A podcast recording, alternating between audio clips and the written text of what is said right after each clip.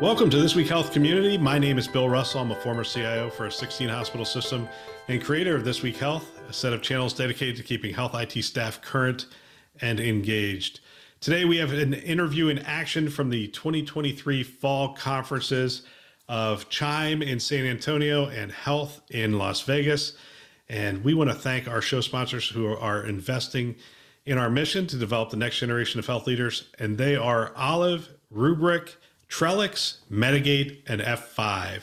Check them out at thisweekhealth.com. And here we go. All right, here we are for another interview in action from the Chime Fall Forum, and we're here with Mike Detjen with the Mobile Heartbeat. Nice Looking to meet forward you. Hey, what's your role at Mobile Heartbeat? I'm the Chief Operating Officer for Mobile Heartbeat. Fantastic. What is Mobile Heartbeat for those who don't know? Right. So Mobile Heartbeat provides an enterprise communication platform for all clinicians, caregivers, and ancillary workers across an enterprise. So voice, secure text, alert alarm delivery, enterprise clinical directory, kind of like the underlying communication foundation for the health system. Wow. Are you allowed to talk about which health systems you're working with at this point? Sure. Yeah, we're the enterprise mobile platform for HCA, organizations like Beaumont, Vanderbilt. We're involved with Mount Sinai, a number of others. What's the primary problem that, how do you get involved with the health system? They're saying, hey, I've, I've got this problem, and then you guys are sitting at the table. Now, clearly, you're going to solve a lot more problems, but Sure. what's the thing that brings you to the table? Interesting question. And the conversation we end up having is that communication is foundational to a high performing health system. Right. If you think about, you know, you need great communication to provide care coordination for an efficient hospital operation, for staff satisfaction, to unite the culture of an organization. All those things are foundational to a high performing health system, but yet we hear all the studies about poor communication, right? What does that lead to? It leads to adverse events, leads to cost erosion inside of hospitals. There's a famous study that says a, a 500 bed facility will lose $4 million a year in inefficient communications. So there's any number of things we get ourselves into. So, communication is a hard problem. I was talking to a person from an academic medical center, and, Yeah. they, were, and they were saying, we don't have any rooms, and the problem is people present in our ED, and then we can't get to the attending physician, and so it takes eight hours to discharge somebody who could have been discharged seven and a half hours ago. Exactly. Now they're staying overnight. Now your length of stay metrics kind of go up. All knock-on effects. Patients unhappy, et cetera. Talk about the implementation, though. I mean, one of the things I found with communication is there's cultural communication problems, and then there's things that can be addressed with technology. Right. So, what does the implementation look like in order to help the health systems to get the most out of mobile heartbeat? Right. So it has there's a technical component as you'd imagine, right? But there's a huge cultural and adoption component. But you know, uh, thinking about it from a technical perspective, we have to leverage all the infrastructure that's in place. You're putting the highways in place. We're putting the highways in place, but there's already a telephony system. There's already an EMR. There's already a nurse call.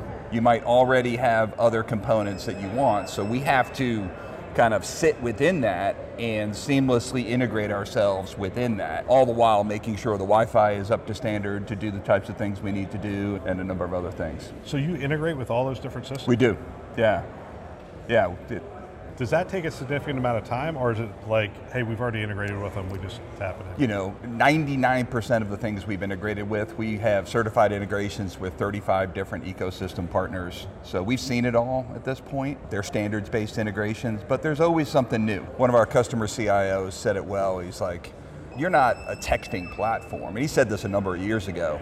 He says, You're an innovation platform that happens to have texting, right? Because once you get it in, you start to layer in all kinds of different things on top of it. And that's where the workflow transformation really starts to happen.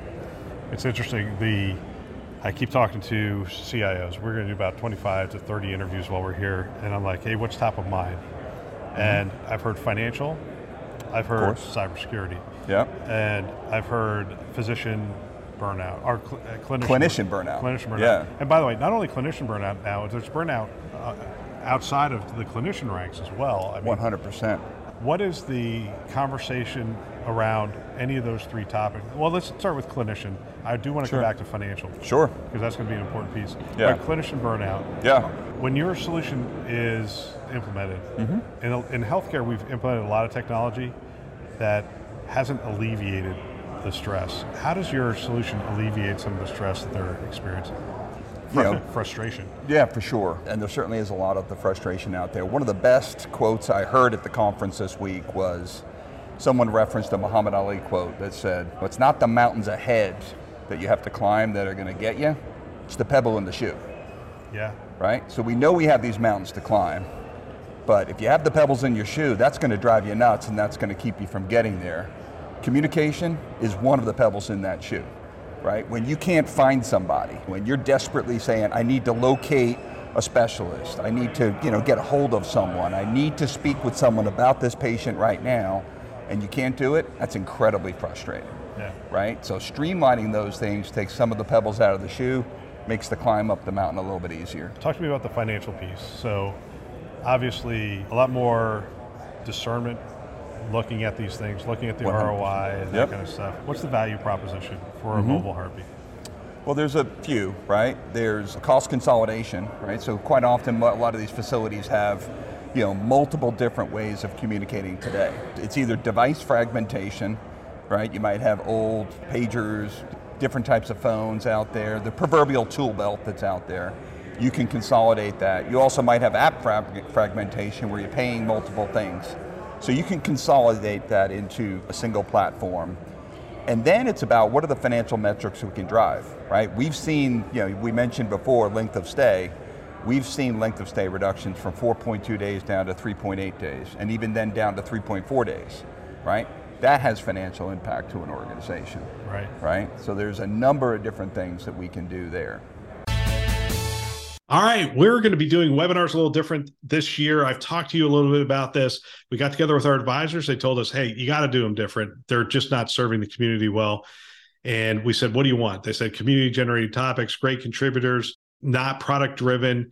They want a, a more honest and open discussion. And they said, what we want is not no on demand webinars. We want once and done type webinars on a consistent date and time. So every first Thursday of the month, our first one being January 5th.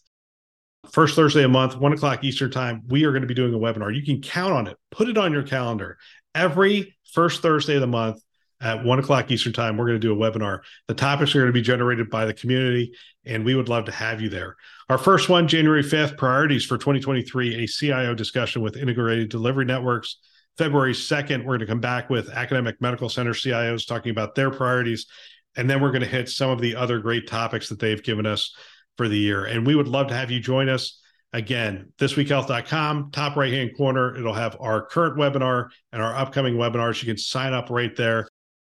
And if you miss it, it's not on demand anymore. So we would love to have you there. Make sure somebody from your team is there taking notes and bringing stuff back to your staff. So we hope that this works out. Any feedback, go ahead and send us a note. We would love to hear about it.